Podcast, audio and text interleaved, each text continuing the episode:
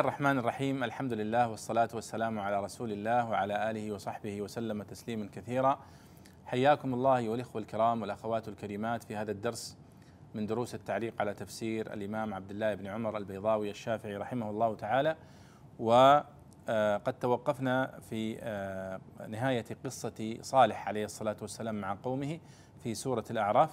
فنبدأ من قوله تعالى ولوطا إذ قال لقومه. بسم الله والحمد لله والصلاة والسلام على رسول الله صلى الله عليه وسلم. اللهم اغفر لنا ولشيخنا وللإمام البيضوي وللمسلمين أجمعين. اللهم آمين. قال الإمام البيضوي رحمه الله في تفسير قوله تعالى ولوطا إذ قال لقومه أتأتون الفاحشة ما سبقكم بها من أحد من العالمين؟ قال رحمه الله ولوطا أي وأرسلنا لوطا إذ قال لقومه وقت قوله لهم أو اذكر لوطا وإذ بدل منه أتأتون الفاحشة؟ توبيخ وتقريع على تلك الفعلة المتمادية في القبح. ما سبقكم بها من أحد من العالمين ما فعلها قبلكم أحد قط. والباء للتعدية. ومن الأولى لتأكيد النفي والاستغراق والثانية للتبعيض.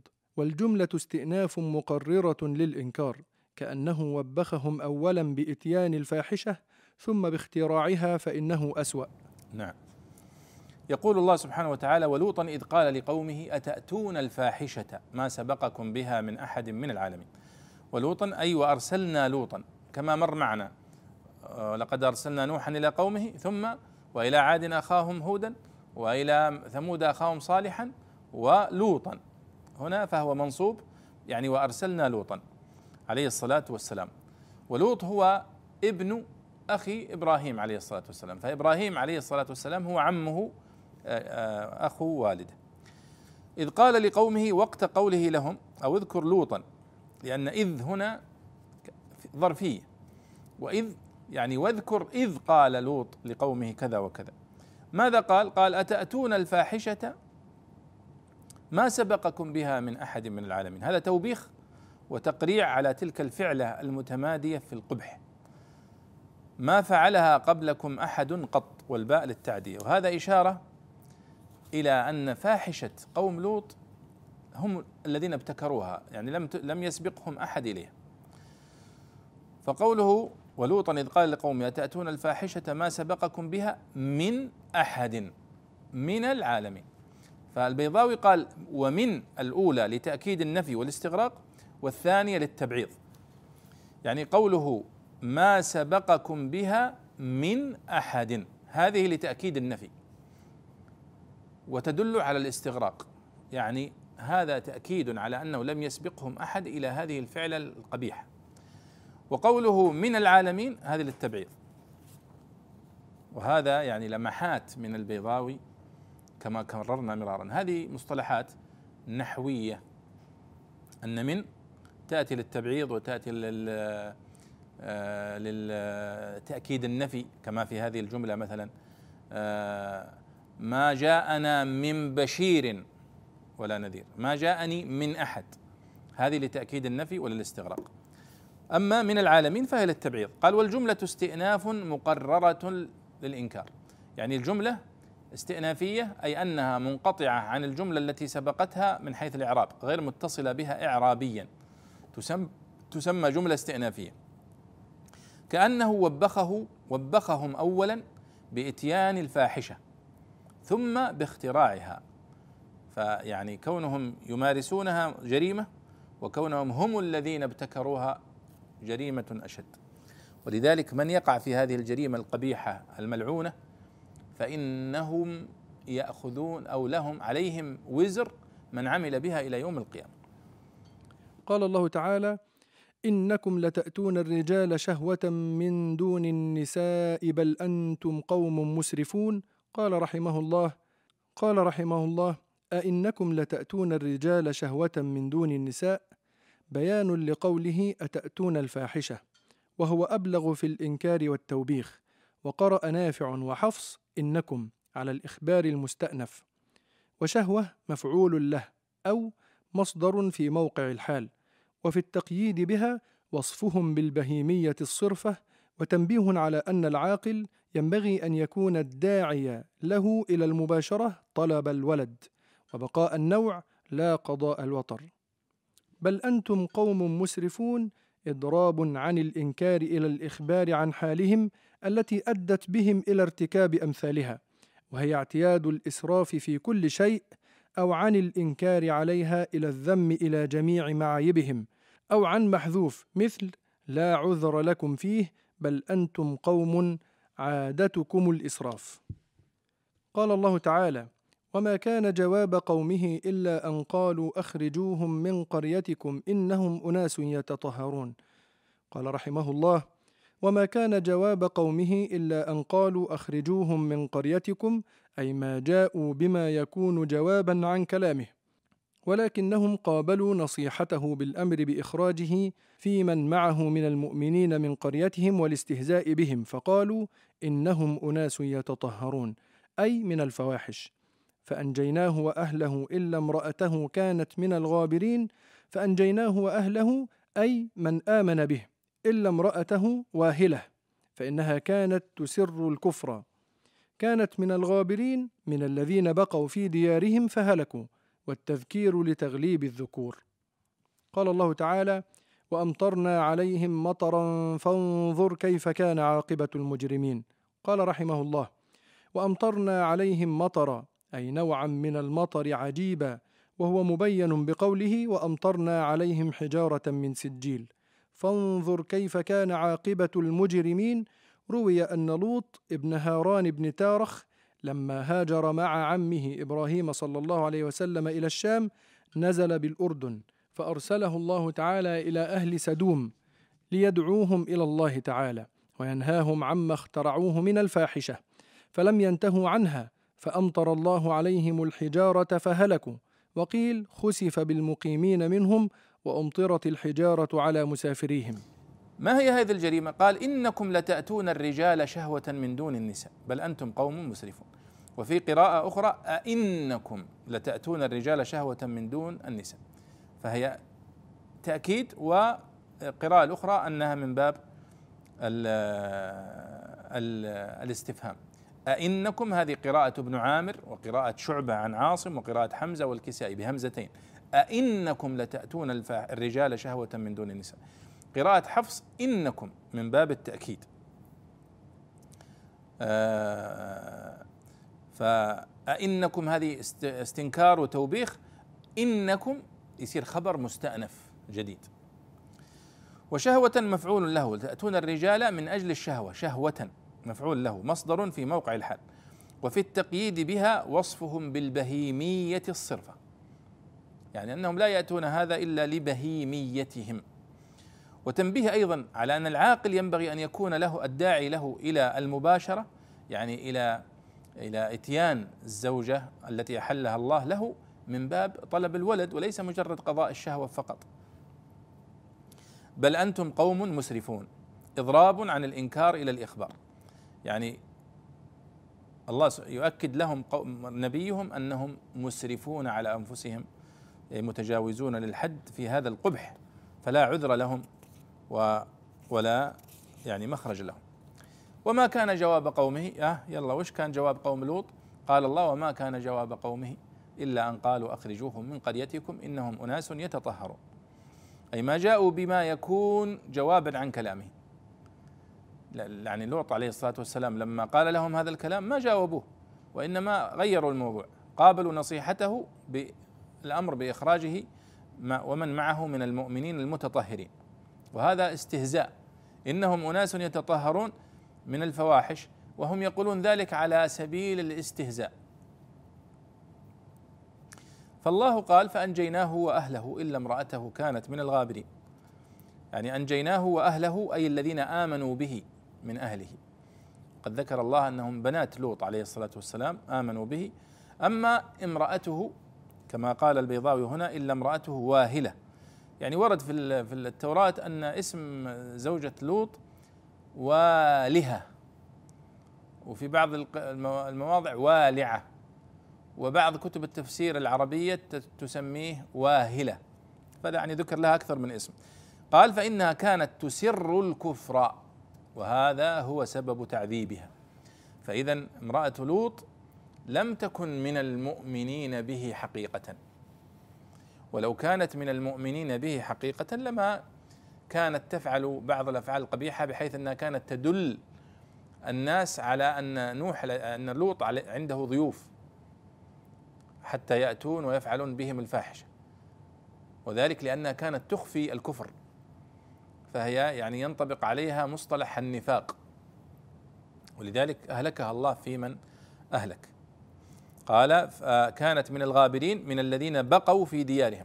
فيعني غبر في أرضه بمعنى آه، بقي.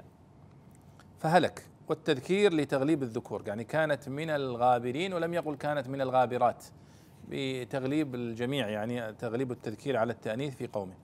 قال وأمطرنا عليهم مطرا فانظر كيف كان عاقبة المجرمين. أي نوعا من المطر عجيبا. وهو مبين في آيات أخرى. مثل قوله تعالى وأمطرنا عليهم حجارة من سجيل. حجارة سوداء من الطين الذي قد أوقد عليه حتى اسود وأصبح قاسيا. فسمى يسمى سجيل. فقد رماهم رموا بحجارة. فانظر كيف كان عاقبة المجرمين. وذكر طبعا هنا آه، أن لوط بن هاران بن تارخ لما هاجر مع عمه إبراهيم ونزل بالأردن فأرسله الله تعالى إلى أهل سدوم. وسدوم هي مدينة من مدائن قوم لوط أو هي القرية يعني القرية الرئيسية. قيل أنها نسبة إلى آه، ملك من من اليونان يقال له سدوم فنسبوا إليه. وقيل إنها أنها اسم للمنطقة نفسها. ولكن كما قلنا لم يستجيبوا له فأمطر الله عليهم الحجارة فهلكوا. وقيل خسف بالمقيمين منهم وأمطرت الحجارة على مسافريهم وذكر الله سبحانه وتعالى أنهم المؤتفكة. قد ذكر أنه في عذابهم أن الله قد أمر جبريل عليه الصلاة والسلام فرفع هذه القرية اللي هي قرى قوم لوط. قيل أنه غرس جناحه في هذه القرى ثم رفعهم إلى السماء. حتى قيل إن الملائكة سمعت صياح ديكة قوم لوط لأن جبريل رفعهم ثم قلبهم. وقد ذكر هذا في القرآن الكريم فسماها المؤتفكة. قال والمؤتفكة أهوى فغشاها ما غشا والمؤتفكة هي المنقلبة. وقال في موضع آخر فجعلنا عاليها سافلها وأمطرنا عليهم حجارة من سجيل منضود. فكان عذاب الله لقوم لوط من أشد أنواع العذاب. أنه قلب الأرض عاليها سافلها ثم أمطر عليهم حجارة من من سجيل منضود يعني من حجارة من من من طين أسود شديد القسوة فهلكوا جميعا. وكان ممن هلك زوجة لوط ونجا هو ومن آمن معه. قال الله تعالى وإلى مدين أخاهم شعيبا قال يا قوم اعبدوا الله ما لكم من إله غيره قد جاءتكم بينة من ربكم فأوفوا الكيل والميزان ولا تبخسوا الناس أشياءهم ولا تفسدوا في الأرض بعد إصلاحها. ذلكم خير لكم إن كنتم مؤمنين. قال رحمه الله وإلى مدين أخاهم شعيبا أي وأرسلنا إليهم وهم أولاد مدين ابن إبراهيم. شعيب ابن ميكيل بن يسخر بن مدين وكان يقال له خطيب الأنبياء لحسن مراجعته قومه. قال يا قوم اعبدوا الله ما لكم من إله غيره قد جاءتكم بينة من ربكم. يريد المعجزة التي كانت له وليس في القرآن أنها ما هي. وما روي من محاربة عصا موسى صلى الله عليه وسلم التنين وولادة الغنم التي دفعها إليه الدرع خاصة وكانت المودوعه له من أولادها ووقوع عصا آدم عليه السلام على يده في المرات السبع متأخر عن هذه المقاولة. ويحتمل أن يكون كرامة لموسى صلى الله عليه وسلم أو إرهاصا لنبوته. فأوفوا الكيل أي آلة الكيل على الإضمار أو إطلاق الكيل على المكيال كالعيش على المعاش لقوله والميزان. كما قال في سورة هود أوفوا المكيال والميزان أو الكيل ووزن الميزان. ويجوز أن يكون الميزان مصدرا كالميعاد. ولا تبخسوا الناس أشياءهم ولا تنقصوهم حقوقهم وإنما قال أشياءهم للتعميم تنبيها على أنهم كانوا يبخسون الجليل والحقير والقليل والكثير. وقيل كانوا مكاسين لا يدعون شيئا إلا مكسوه. ولا تفسدوا في الأرض بالكفر والحيف. بعد إصلاحها بعدما أصلح أمرها وأهلها الأنبياء وأتباعهم بالشرائع أو أصلحوا فيها والإضافة إليها كالإضافة في بل مكر الليل والنهار. ذلكم خير لكم إن كنتم مؤمنين إشارة إلى العمل بما أمرهم به ونهاهم عنه. ومعنى الخيرية إما الزيادة مطلقا أو في الإنسانية وحسن الأحدوثة وجمع المال. ثم يقول الله سبحانه وتعالى وإلى مدين أخاهم شعيبا. يعني وأرسلنا إلى مدين أخاهم شعيبا. وهم أولاد مدين ابن إبراهيم. آه، شعيب ابن ميكائيل ابن يسخر ابن مدين. وكان يقال لشعيب عليه الصلاة والسلام خطيب الأنبياء لحسن مراجعته قومه. ماذا قال شعيب لقومه؟ يدعوهم إلى التوحيد. قال يا قوم اعبدوا الله ما لكم من إله غيره. وهكذا كل الأنبياء حتى لوط عليه الصلاة والسلام كلهم جاءوا لدعوة الناس إلى التوحيد. لكن في بعض الأقوام قد تكون بعض المعاصي أظهر من بعض. مثلا في قوم لوط الفاحشة. في قوم شعيب هنا ال ظلم الناس في التعاملات. آه، يريد المعجزة التي كانت لكم. يعني لاحظوا هنا أنه قال قد جاءتكم بينة من ربكم. ما هي المعجزة التي أعطاها الله لشعيب؟ لم تذكر لنا في القرآن الكريم لكنه قد جاءتهم بينة. والنبي صلى الله عليه وسلم قد قال في الحديث الصحيح ما من الأنبياء نبي إلا وقد أوتي من الآيات ما مثله آمن عليه البشر وكان الذي أوتيته وحيا أوحاه الله إلي فعسى أن أكون أكثرهم تابعا يوم القيامة. فالدليل على أن كل الأنبياء قد أرسل الله لهم آيات بينات التي يسميها العلماء معجزات تقوم بها الحجة على أقوامهم وتقنعهم. الذي آمن منهم يكون مقتنع والذي يكابر يكون يعني قد قامت عليه الحجة. فيقول يريد المعجزة التي كانت له. وليس في القرآن أنها ما هي يعني ما في القرآن الكريم ما يدل على ما هي معجزة شعيب. وما روي من محاربة عصا موسى صلى الله عليه وسلم التنين وولادة الغنم التي دفعها إليه الدرع خاصة وكانت الموعودة له من أولادها. ووقوع عصا آدم عليه السلام على يده في المرات السبع متأخر عن هذه المقاولة. ويحتمل أن يكون كرامة لموسى صلى الله عليه وسلم أو إرهاصا لنبوته. طبعا يشير البيضاوي هنا إلى يعني أمور. يقول آه أنه روي ما يروى عن شعيب عليه الصلاة والسلام أنه روي أن عصا موسى آه، صلى الله عليه وسلم حاربت التنين. والقصة التي آه، قصة محاربة آه، عصا موسى للتنين مذكورة في تفسير الثعلبي بدون إسناد طبعا يعني هي من الروايات الإسرائيلية.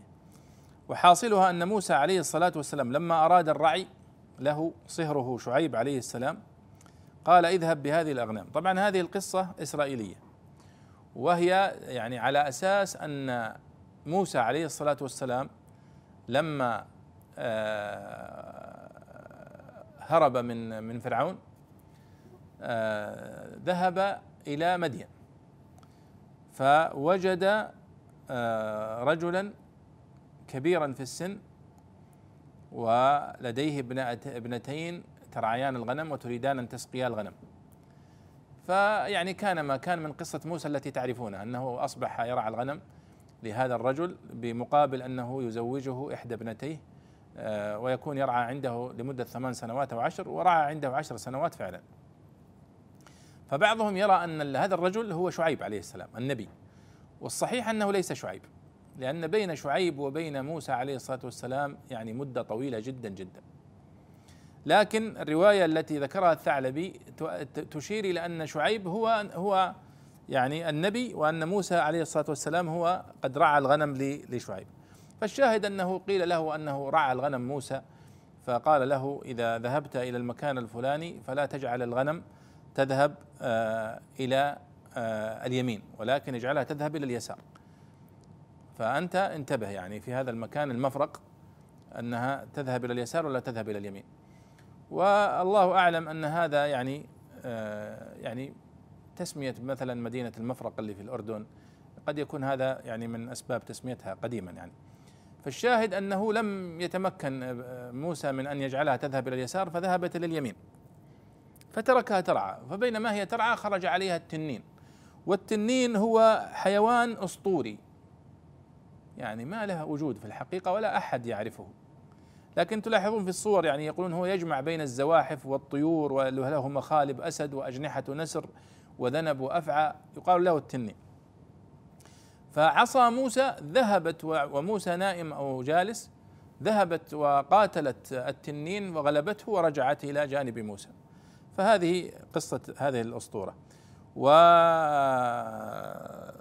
يقول ولادة الغنم التي دفعها إليه الدرعة خاصة. الدرع هي ال ال الشاه أو الخروف اللي رأسه آه، أسود وجسمه أبيض. وهذه موجودة عندنا في الغنم معروفة.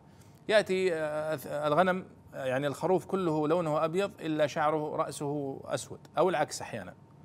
فالذي يكون رأسه أسود وجسمه أبيض يقال لها درع خاصة آه وقال وهذا معنى قوله الموعودة من أولادها. يعني قيل أنه لا, لا يولد يعني ولد لموسى من هذه من هذه الغنم التي وقعت لها قصة مع التنين أنها قد ولد لها أولاد درع يعني رؤوسها سود وجسامها بيض. فيقول هي يعني ويحتمل أن يكون هذا إرهاص لنبوة موسى.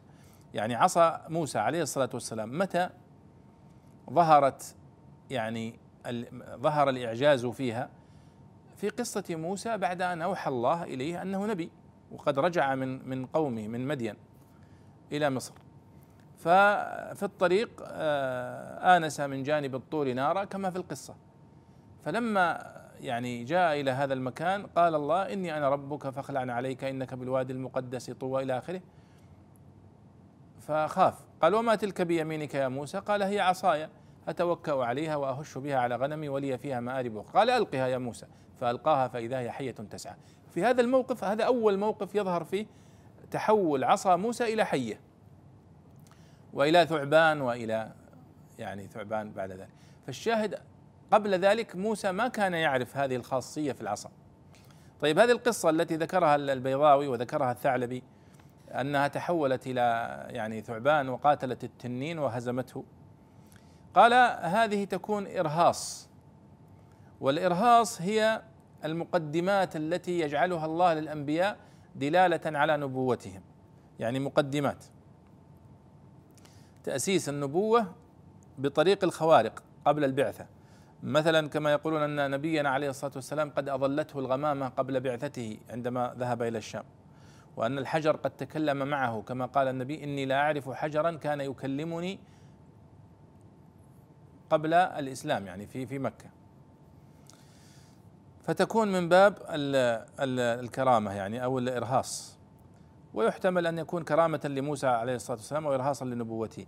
طبعا على هذا المعنى فالبيضاوي إذن هو يرى أن شعيب هو ذلك الرجل الذي عمل عنده موسى قبل نبوته.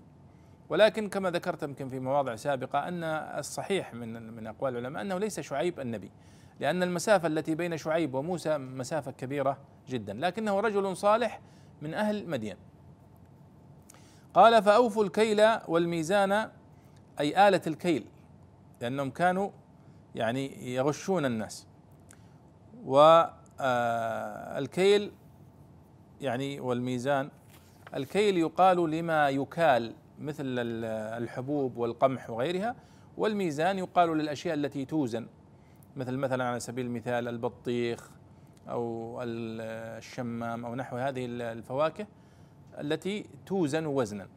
وهناك يعني التي تكال كيلا. ولا تبخسوا الناس أشياءهم. يعني لا تنقصوهم حقوقهم.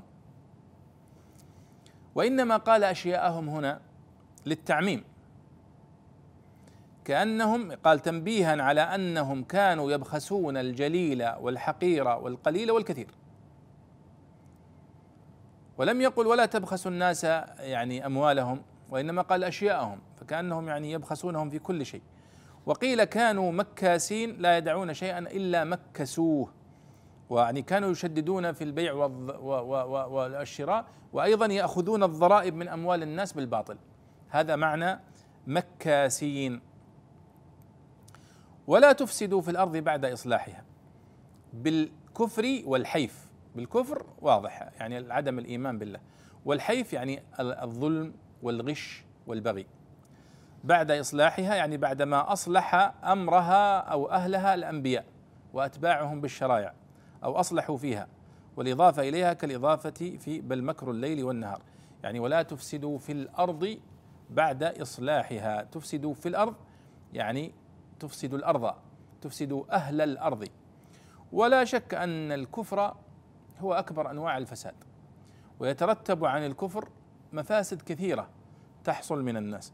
والإصلاح لا يكون إلا بالإيمان وما تفرع عن الإيمان من أخلاقيات ومن تعاملات حتى تنعكس على الأرض.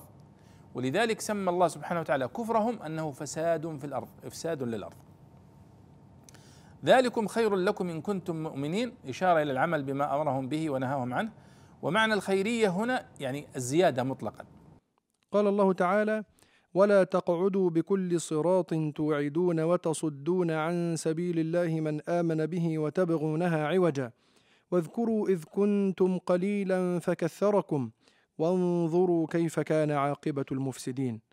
قال رحمه الله ولا تقعدوا بكل صراط توعدون بكل طريق من طرق الدين كالشيطان وصراط الحق وإن كان واحدا لكنه يتشعب إلى معارف وحدود وأحكام وكانوا إذا رأوا احدا يسعى في شيء منها منعوه وقيل كانوا يجلسون على المراصد فيقولون لمن يريد. شعيبا إنه كذاب فلا يفتننك عن دينك ويوعدون لمن آمن به. وقيل كانوا يقطعون الطريق. وتصدون عن سبيل الله يعني الذي قعدوا عليه فوضع الظاهر موضع المضمر بيانا لكل صراط. ودلالة على عظم ما يصدون عنه وتقبيحا لما كانوا عليه أو الإيمان بالله تعالى. من آمن به أي بالله تعالى أو بكل صراط على الأول. ومن مفعول تصدون على إعمال الأقرب ولو كان مفعول توعدون لقال وتصدونهم. وتوعدون بما عطف عليه في موقع الحال من الضمير في تقعدوا. وتبغونها عوجا وتطلبون لسبيل الله تعالى عوجا بإلقاء الشبه أو وصفها للناس بأنها معوجة. واذكروا إذ كنتم قليلا عددكم أو عددكم فكثركم بالبركة في النسل والمال. وانظروا كيف كان عاقبة المفسدين من الأمم قبلكم واعتبروا بهم. قال الله تعالى وإن كان طائفة منكم آمنوا بالذي أرسلت به وطائفة لم يؤمنوا فاصبروا حتى يحكم الله بيننا وهو خير الحاكمين. قال رحمه الله وإن كان طائفة منكم آمنوا بالذي أرسلت به وطائفة لم يؤمنوا فاصبروا فتربصوا حتى يحكم الله بيننا أي بين الفريقين بنصر المحقين على المبطلين فهو وعد للمؤمنين ووعيد للكافرين وهو خير الحاكمين إذ لا معقب لحكمه ولا حيف فيه. طيب ولا تقعدوا بكل صراط توعدون وتصدون عن سبيل الله من آمن به وتبغونها عوجا؟ يعني ولا تقعدوا بكل طريق من طرق الدين كالشيطان الذي يصد الناس عن الحق. وصراط الحق وإن كان واحدا لكنه يتشعب إلى معارف وحدود وأحكام. وكانوا إذا رأوا احدا يسعى في شيء منها منعوه. يعني لا يرون احدا يسعى في خير إلا ومنعوه. وهذا دليل على تأصل الشر في أنفسهم.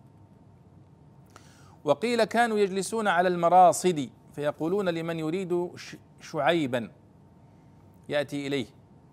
إنه كذاب فلا يفتننك عن دينك. ويوعدون لمن آمن به وقيل كانوا يقطعون الطريق. وكل هذه معاني محتملة. وتصدون عن سبيل الله يعني الذين قعدوا عليه. فوضع الظاهر موضع المضمر. وتصدون عن سبيل الله. ودلالة على عظم ما يصدون عنه. سماه سبيل الله. طريق الحق سماه سبيل الله. تعظيما له. وأيضا تقبيح لهذا الصنيع الذي يصنعونه. نعم. وتوعدون؟ قال بما عطف عليه في موقع الحال من الضمير. اذا هنا هو يبين آه، الحالة الإعرابية لهذه الآية. قال وتبغونها عوجا؟ يعني وتطلبون لسبيل الله تعالى عوجا بإلقاء الشبه أو وصفها للناس بأنها معوجة. واذكروا إذ كنتم قليلا فكثركم. يعني عددكم قليل وعدد وعددكم. فكثركم بالبركة والنسل والمال ثم قال آه وإن كان طائفة منكم آمنوا بالذي أرسلت به وطائفة لم يؤمنوا فاصبروا حتى يحكم الله بيننا وهو خير الحاكمين. يعني وإن كان طائفة منكم آمنوا وقد آمن معه قليل ولكن طائفة لم يؤمنوا. فقال فاصبروا يعني تربصوا وانتظروا بين الفريقين لأن الله سبحانه وتعالى سوف ينصر المحقين ويحيق العذاب بالمبطلين. فهو وعد ووعيد. وهو خير الحاكمين إذ لا معقب لحكمه ولا حيف فيه. ولعلنا نكمل إن شاء الله هذه القصة قصة شعيب عليه الصلاة والسلام مع قومه في الدرس القادم بإذن الله تعالى. آه نلقاكم بإذن الله على خير. وصلى الله وسلم على سيدنا ونبينا محمد وعلى آله وصحبه أجمعين.